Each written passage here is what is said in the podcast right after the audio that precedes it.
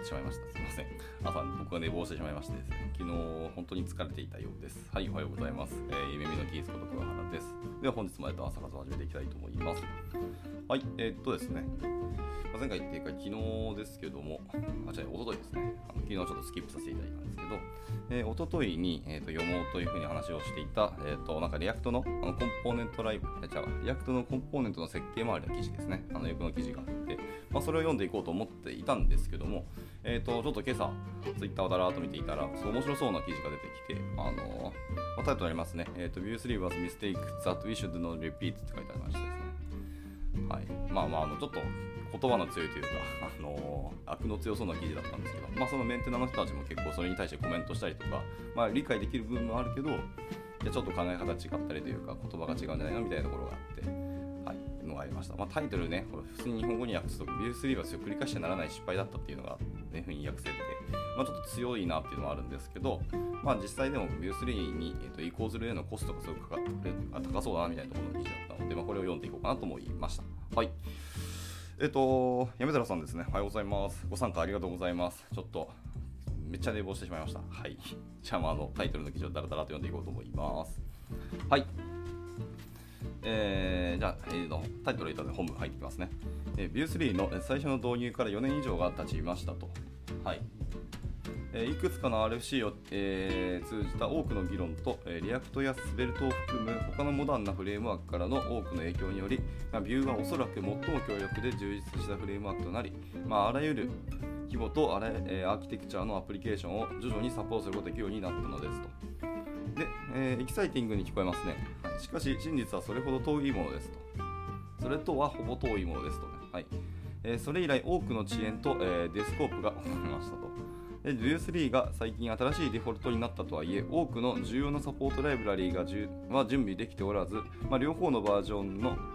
にあの互換性を持たせる予定さえありませんつまり多くのコードベースは Vue2 から抜け出せず、え Vue3 の、えー、バージョンへの移行は、え、簡単でも容易でもないものになりましたよということですね。はい。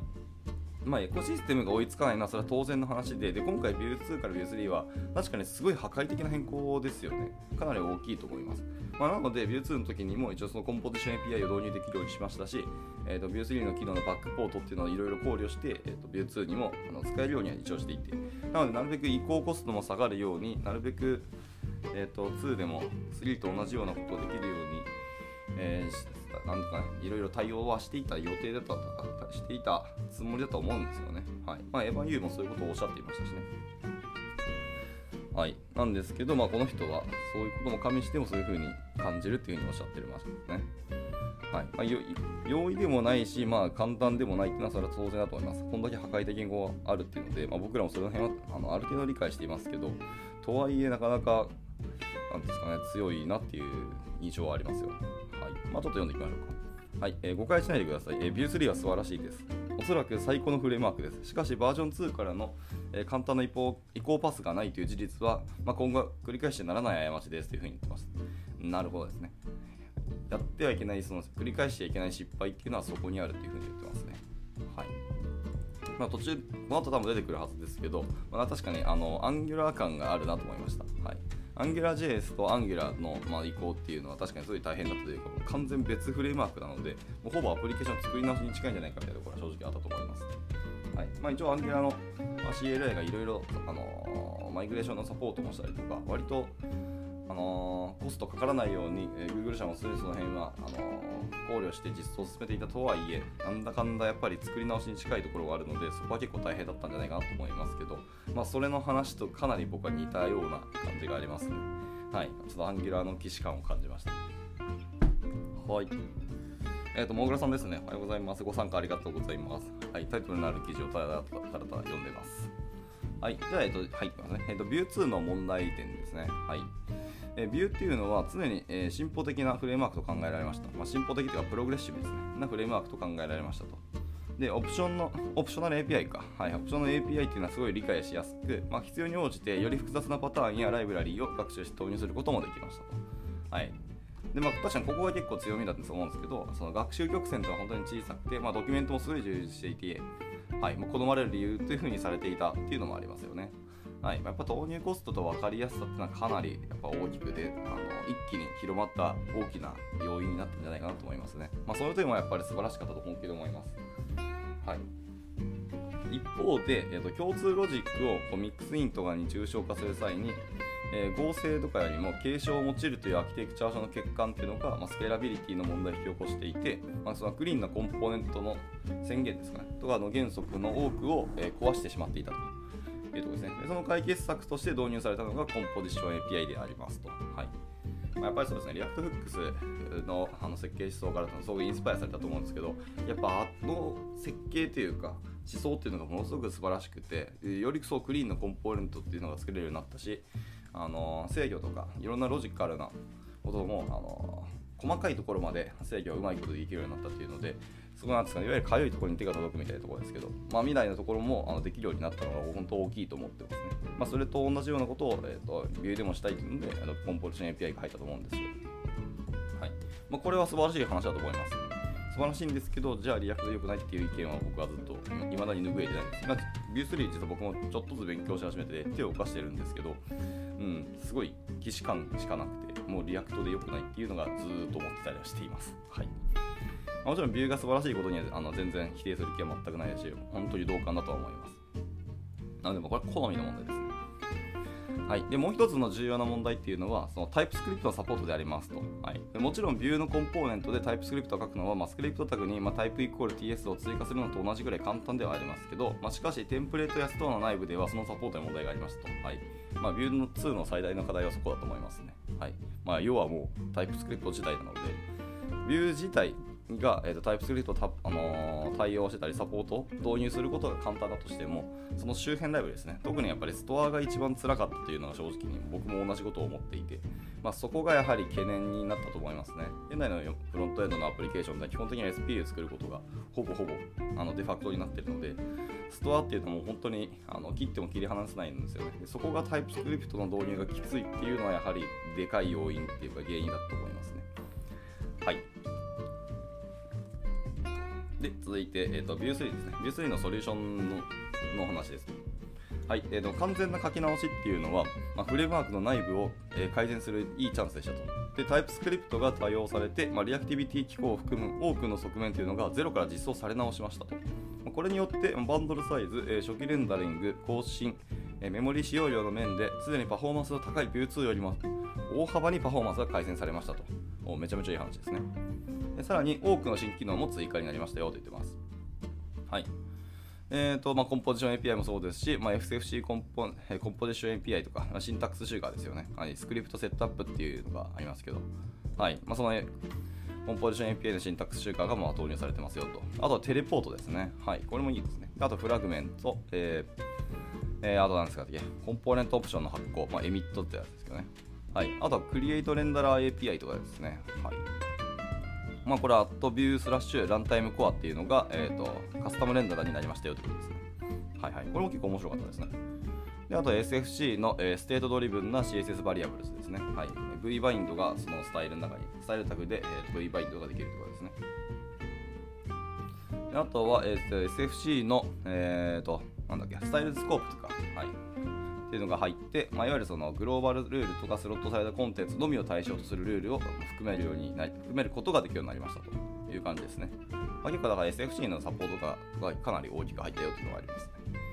で、あとはサスペンドですね。はい。厳密にサスペンズですけど、サスペンド機能も入ってますというところで、まあ、本当に U3 はかなりあのリッチとかずモダンなフレームワークになったなっていうのは僕も感じています。はい、でもこれは新機能っていうのは、まあ、開発者の体験を全体的に向上させるものであって常に、えー、歓迎されるものだと思ってますしかし、えー、コンポジション API、まあ、テレポート、サスペンスなど、まあ、そのほとんどはすでに Vue2 で動作しているため、ま、フレームワークの改良とは見なされないというのが実情ですという意見ですね。まあ、もうちょっとここに関して僕も、うんうんっていうか、ま、疑問までいかないけど、もやっていう感じはします。はい。いや僕の中では全然改良だと思いますけどね、まあ、同じような機能がすでにあの Vue2 でも動作しているんであれば、それはそうだというふうに言いたいのは分からなくはないですけど、やっぱり、なんですかね、コンポジション API の設計思想になったっていうのは僕は大きいと思いますけどね。はい、やっぱその責務の話がやっぱ出てきて、Vue2 は1つのコンポーネントの責務とか関心事が多すぎるんですよね。ななので、そこをコンポジション API でより制御しやすくなったとか、細かく、あの関心事とかのあの抽出であったりとか、まとめができるようになったっていうのは僕は大きいと思うんですけどね。はい。まあいいや。で、続いて、えーまあ、View2 と View3 の問題点、課題点とかを見つけましたけど、えー、その上で、えっと、本当の問題ですね。はい。リアルプロブレムっていうような、あのー、セクション入りますね。はい。まあ、本当の問題っていうのはやっぱりブレーキングチェンジですよと。はい。破壊的変更がやっぱりあの問題の一つだと。で、そしてその数もやっぱ多いと言ってますね。で、この人わざわざそのアロット・オブ・ゼムって書いてあるので、そのブレーキングチェンジのあのリンクが貼ってますね。これは、はいはい、ビューの公式サイトですね。ビュー3マイグレーション .vue.js.org っていうのがあって、これドメインでわざわざビュー3マイグレーション .vue.js.org っていうふうに作ってるんですね。なるほど。まあそういうサイトがあるらしいです。で、そこのリンクがあってますね。はい。で、その数が多くて、でその中には、え、ー、と、イベント API の、あの、なんですかね、減価償却のような、えー、分かりやすいものもありますと。はいはいはい。で、この一つは、あの、 Vue インスタンスが event bus として使えなくなることを意味しますが、まあ、直接の代替品として使える、えー、これ何ですか、 mitt や tiny-emitter のような、えー、 plug、plug play の、えー、ソリューションが存在します。ちょって、この辺は僕も全然知らない。でも、 mitt と,、えーと、 tiny-emitter っていうのがちゃんと記事に載っても、リンクがありますね。これは多分それぞれライブラリーですね。うん。GitHub のリポジトリのあのリンクが貼ってますね。はい。えー、ミッドって MITT ってやつと、えーと、タイニーエミッターですね。タイニーハイフンエミッターってやつがあります。まあ、その辺ですね。ちょっと全然知らなかったやつなんですけど。まあ、これらのような、えーと、プラグプレイのソリューションというのも一応存在しますよと言ってますね。はい。えー、まあ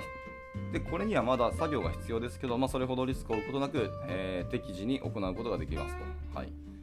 まあ、なので一応できなくはないとは言ってますね。で一方で、え小規模または大規模なリファクタリングを行わないと、まあ、安全に行わない変更もあります。はい、で Vue2 で構築された、まあ、既存の大規模なアプリケーションでは、まあ、非推奨または変更された API のいくつかを使用することになるでしょうと。うんでと、マイクレーションビルドっていうのは2つのバージョン間の橋渡しになるはずでしたが、まあ、多くの非推奨の機能があるため、大規模なプロジェクトはうまくいきませんと。まあまあまあまあ。そそんなにでかければでかいほどさらっといかんでしょうね。で、さらに、えーと、いくつかの重要なサポートライブラリについては別のライブラリに移行することが、えー、公式に推奨されていて、えー、複雑さをさらに増しています。うん、まあ、そうか。なるほどですね。ここは多分苦渋の選択というか、まあ、エヴァン・ユーも多分解決したいけどできなかったってところはあるんでしょうね。はい。で、多くの、えー動く部品があるんですけども、まあ、たとええ移行ビルドがうまくいったとしても、えコードのフリーズと膨大な作業が必要になり、まあ、大規模プロジェクトでは、え技術的負債に取り組むために、まあ、代わりに使える労働時間が多くなってしまいますはいはいはいはい。まあまあまあ。で、えー、続いて、えー、そのブレーキングチェンジですね、のなんか一応、カテゴライズしたようなのあの図がありましてですね、これがミロであの作られてますね。はい、ミロで 4, 4証言に分かれてますね。えー、コンプレキシティで複雑性と、あとなんだ、ローとハイか。これなんですかね。あタイムリクワイヤーですね。時間が必要なのっていうのと、あと複雑さっていうのところですね。で、右に行けば右に行くほどやっぱり難しくて、左に行けば行くほど、えっと、簡単であると。で、上に行けば行くほどやっぱり時間かかって、下に行くほど時間が短くなるよってことですね。という4証言に分かれていて、今回新しく入ったあの機能だったりとか、API っていうのの、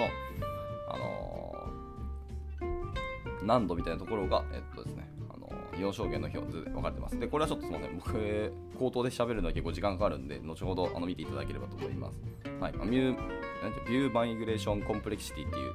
あのタイトルで、 Miro であの図示されてますね。まあ、見る限り、えーと、結構右上ですね、その本当に難しくかつ時間もかかるものっていうの API がかなり多いです、なので、確かに Vue3 は時間かかるんだろうなっていうのが、まあ、この筆者の人がまとめた、あの観点でまとめたものなんで、あれですけど、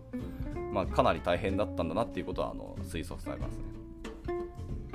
おい、じゃあまあ続き読んでいきましょうと。で、えっと、必要じゃなかったものというところですね。はい。いきましょう。で、えっと、ビューっていうのは常に理にかなったフレームワークでしたと。API がどのように機能すべきかを、えー、推測してみると、まあ、おそらく正しいと思います。しかし、ビュー3ではそうではなくなってしまいましたと。例えば、えー、ビューコンポーネントの新しい関数ベースのベースの書き方に対する、えー、リクエストコメントですね、RFC では、えー、肯定的、否定的を問わず圧倒的な数の反応が一応ありましたと。でこの議論においてあなたがどのような立場にいようと、まあ、コミュニティが真っ二つになることは決していい兆候ではなく、まあ、ビューの暗黒の日や多くの人々がこのことで落胆することにつながりましたと言ってますね。ああなるほどです。ちょっと僕ちゃんとこの RFC を実は読んだことはないんですけどじゃ軽く開いて見てみますかね、まあ、GitHub の、えー、Vue.js ところですねの中にえーと、RFC でディレクトリリポジトリがあって、えー、プルの42番ですね。はい。めっちゃコメント多いな、確かに。はい、一応そうですね。しかもこの RFC は、えー、まあ、エヴァン・ユー本人に書かれてますね。えー、A proposal that consolidates add-on ですね。シャープ22っていう別のやつですけど。これは、アドバンスアドバンストリアクティビティ API と,、えーと、ダイナミックライフサイクルインジェクションですね。えー、and the えー、ディスコンクレージョンオブア17ですね。え、ー、と、クラス API ですね。はい、クラス API から、えー、ダイナミックレフサイクルインジェクションと、えー、アドバンストリアクティブ API え、ー、と、乗せ替えたいっていうところの、えー、プロポーザルですね。はい。で、それについてコメントを、本当にすごいですね、これ。えー、でもグッド1094だけどバッド170なんでそんな真っ二つに分かれたっていうほど真っ二つじゃないと思いますね割と皆さん肯定的なんじゃないかと思うんですけどねちなみにラブも297あったりするし、えーと、ただ赤も217あるんで、うん、結構いい方に僕は受け取れますけどね、まあ、もちろんそのコメント確かにずらっと並んでいるのは事実としてあります。はい、えー、実はカンバセッションが実に764に伸びているんで、いや、すごかったですね、これ。こんなにみんなでも関心事あるんだなっていうのも分かりますね。はい。まあ、でも見る限り、まあ、数字だけを見ると、そんなになんか、あのー、真っ二つになったっていうわけではないし、あのーいつも通りの良い悪いで悪いが少数派で良いが多かったっていう感じはしますのでそんな暗黒の日にと僕は思わないですねはいまあいいやそこ僕の感覚なんで皆さんがどう思うか分かんないしその実際にあのコメントのそれぞれのスレッドのコメント自体を読んでるわけではないので、はいまあ、ちょっと参考に皆さんも読んでいただければと思います。はい。まあ、やっぱり皆さんにとってベストなソリューションなんてあの100%なんてありえないので、まあ、それは否定派がいてもおかしくないと思いますね。まあ、そういう方は多分 React とか別の今の Svelte とか、まあ、 Solid とかに移っちゃうんじゃないかなと思いますけど、まあ、それは仕方ないんじゃないかなと思いますね。はい、では続いて、えっと、ドキュメンテーションですね。えーと、ドキュメン ドキュメンテーションですけど、えー、開発中にですね、特に新しいフレームワークでは、まあ、Google とか Stack Overflow っていうのが、まあ、あなたの親友ですよと。まあまあ日本だと、えー、 Qiita とか Zenn とかもそれに加わってくるのかなと思いますね。はい、で現在、えー、 Vue2 の、えー、回答が、回答ってなんだ？アンサーですね。はい。が、えーと、圧倒的なあ結果を支配していて、 Vue3 で多くのことが同じように機能しないため、まあ、混乱とフラストレーションを引き起こす可能性がありますと。はいはい、なるほどね。なので、View3 で開発してて、まあ、いろんな Google とか Stack Overflow で調べるんですけど、View2 の記事ばっかりが今、あの圧倒的に多数なので、あの同じものを見ても View3 じゃ動かないじゃんっていうようなところの悩みをどうするのっていう話が出てますけど、これも仕方ないと思います。もう完全に、あのー破壊的変更というかもうほぼ作り直しみたいなところがあるので。まあ難しいですね。でもそれでもなるべく考慮するために、えーと、コンポジション API を最初から View2 にも導入したり、そのバックポートをしていたっていうのもいくつかの機能があるんで、まあ、全く動かないわけではないですけど、まあ、View2 の多くの機能は確かにあの View3 で動かないんだろうなっていうのは仕方ないと思いますね。はい。しばらく View3 はこのことは多分あの戦わなきゃいけないことになると思いますね。はい、多くの Q&A とか、まあ、いろんな人がその View3 の記事を書いてくれっていうふうに、まあ、もしかしたら裏で依頼してるかもしれないですね。さあ続いて、えーと、エコシステムですね。はい、エコシステムですけど、まあ、フレームワークっていうのはそのエコシステムと同じぐらい強力なものでありますと。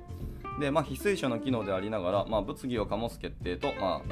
えー、意思決定ですね。と説明責任っていうのは、多くの貢献者、コントリビューターを通さけて、まあ、多くのライブラリーが放棄される結果となりました。はいまあ、しかし、両方のバージョンをサポートする実現可能な方法を与えないのに、オープンソースライブラリの遅延を非難することっていうのは、まあ、共感の欠如と全体像の理解の欠如を表しています。ほう、かなり、なんかこの人は多分この辺に対して割と怒りに近いようなあの文章を書かれてるって感じですね。僕の読んだ感想ですけど。で確かにそうですね。Vue3 に移行するためにはもちろんエコシステムとかサードパーティー製のライブラリーのあのサポートとか対応もほぼ必須だと思います。はいまあ、Vue3 だけであの完結するあのアプリケーション開発が完結するというのはもうほぼほぼ望めないと思いますね。まあ、大きいのはでも NUXT3 が割と追いついてきているというか、もうベータ版まで来ているので、もうぼちぼちあのメインメジャーリリースアップアップデートっていうのが見えてきているので、まあ、そこは本当に大きい情報だと思います。だからその辺以外の細かなライブラリーが Vue3 にどこまで追いつくのかっていうところがやっぱり、まあ、懸念にはなりますよね。でまた、えーと、Vue2 と Vue3 両方の、えーと、対応するように各種あのエコシステムのライブラリが対応しなきゃいけないのかっていう問題もありますけどもこっちについてはもう Vue2 が2023年の末には終わるっていうことをあのすでに公式が宣言していますので、まあ、対応してくださるんだったらそれに構わないですけどはい、基本的にはもう Vue3 の対応にもうシフトしていけばいいと思ってるので、はい、もうそうですね、Vue2 に関しては今のままでいいんじゃないかなという気はしてます。なので、エコシステムも、まあ、時間の問題だと思いますけど、その辺も追いついてくると思うので、はいまあ、そのスピードは確かに遅いし、時間はかかると思います、実際には。なので、そのオープンソースライブラリの遅延っていうところが起きるので、まそこに対してこの人は割と懸念っていうか、あのまあ、嫌悪感をちょっと感じてるんだろうなっていうのをすごくちょっと感じました。はい。難しい問題ですよね。OSS なんて基本的に皆さんのあの自由意志というか、あのお金もらえてるわけではないし、本当に皆さんの好みとあの自分の意思決定だけでやられているので、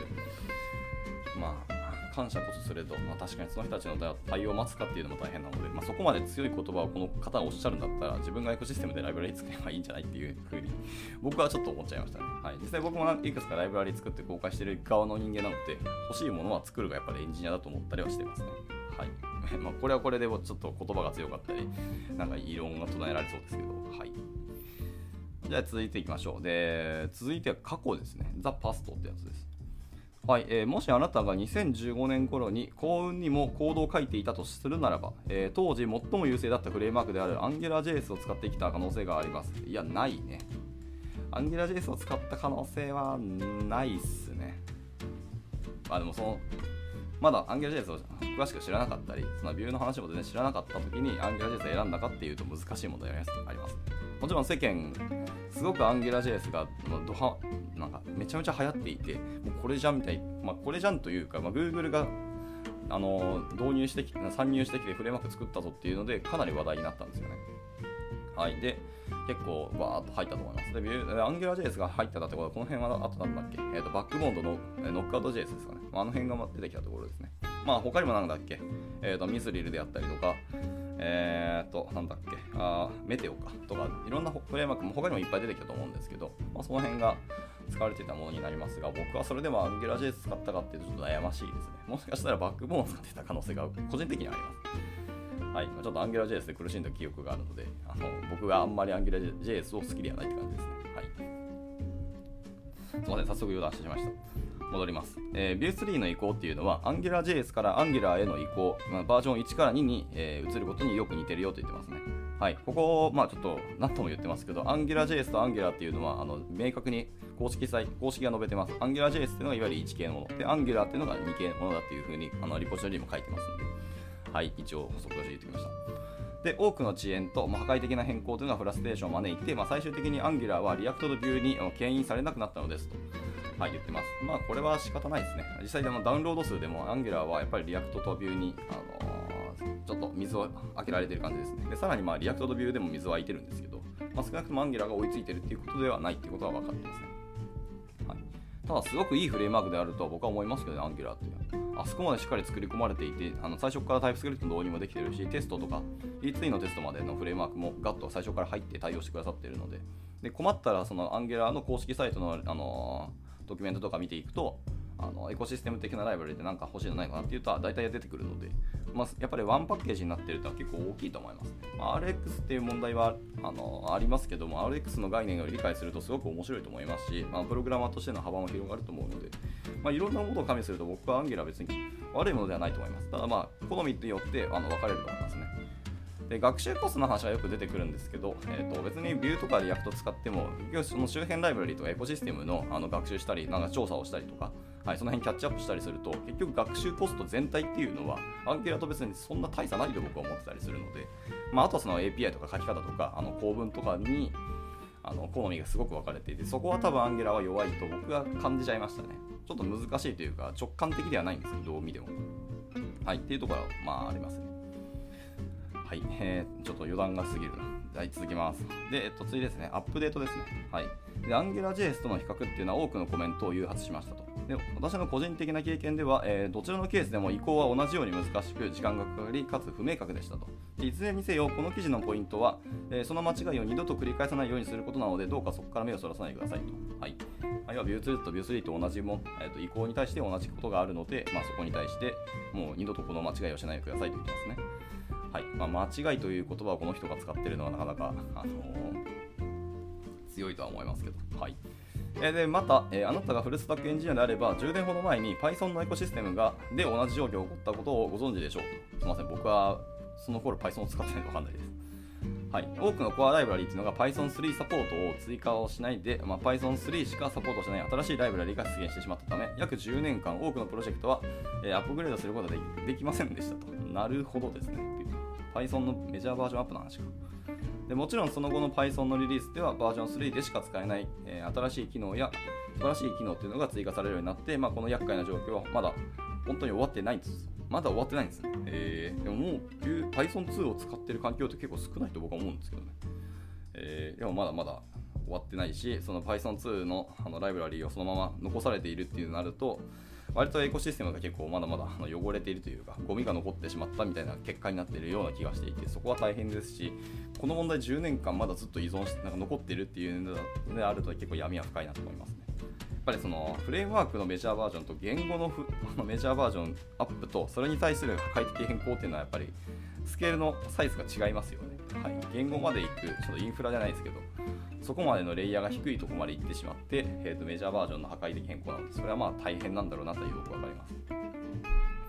まあでも新規プロジェクトであればもう Python3 のものを使えばいいっていうのであのスパッと解決するんでしょうけど2から3への移行をまだ残してる人もしくは2の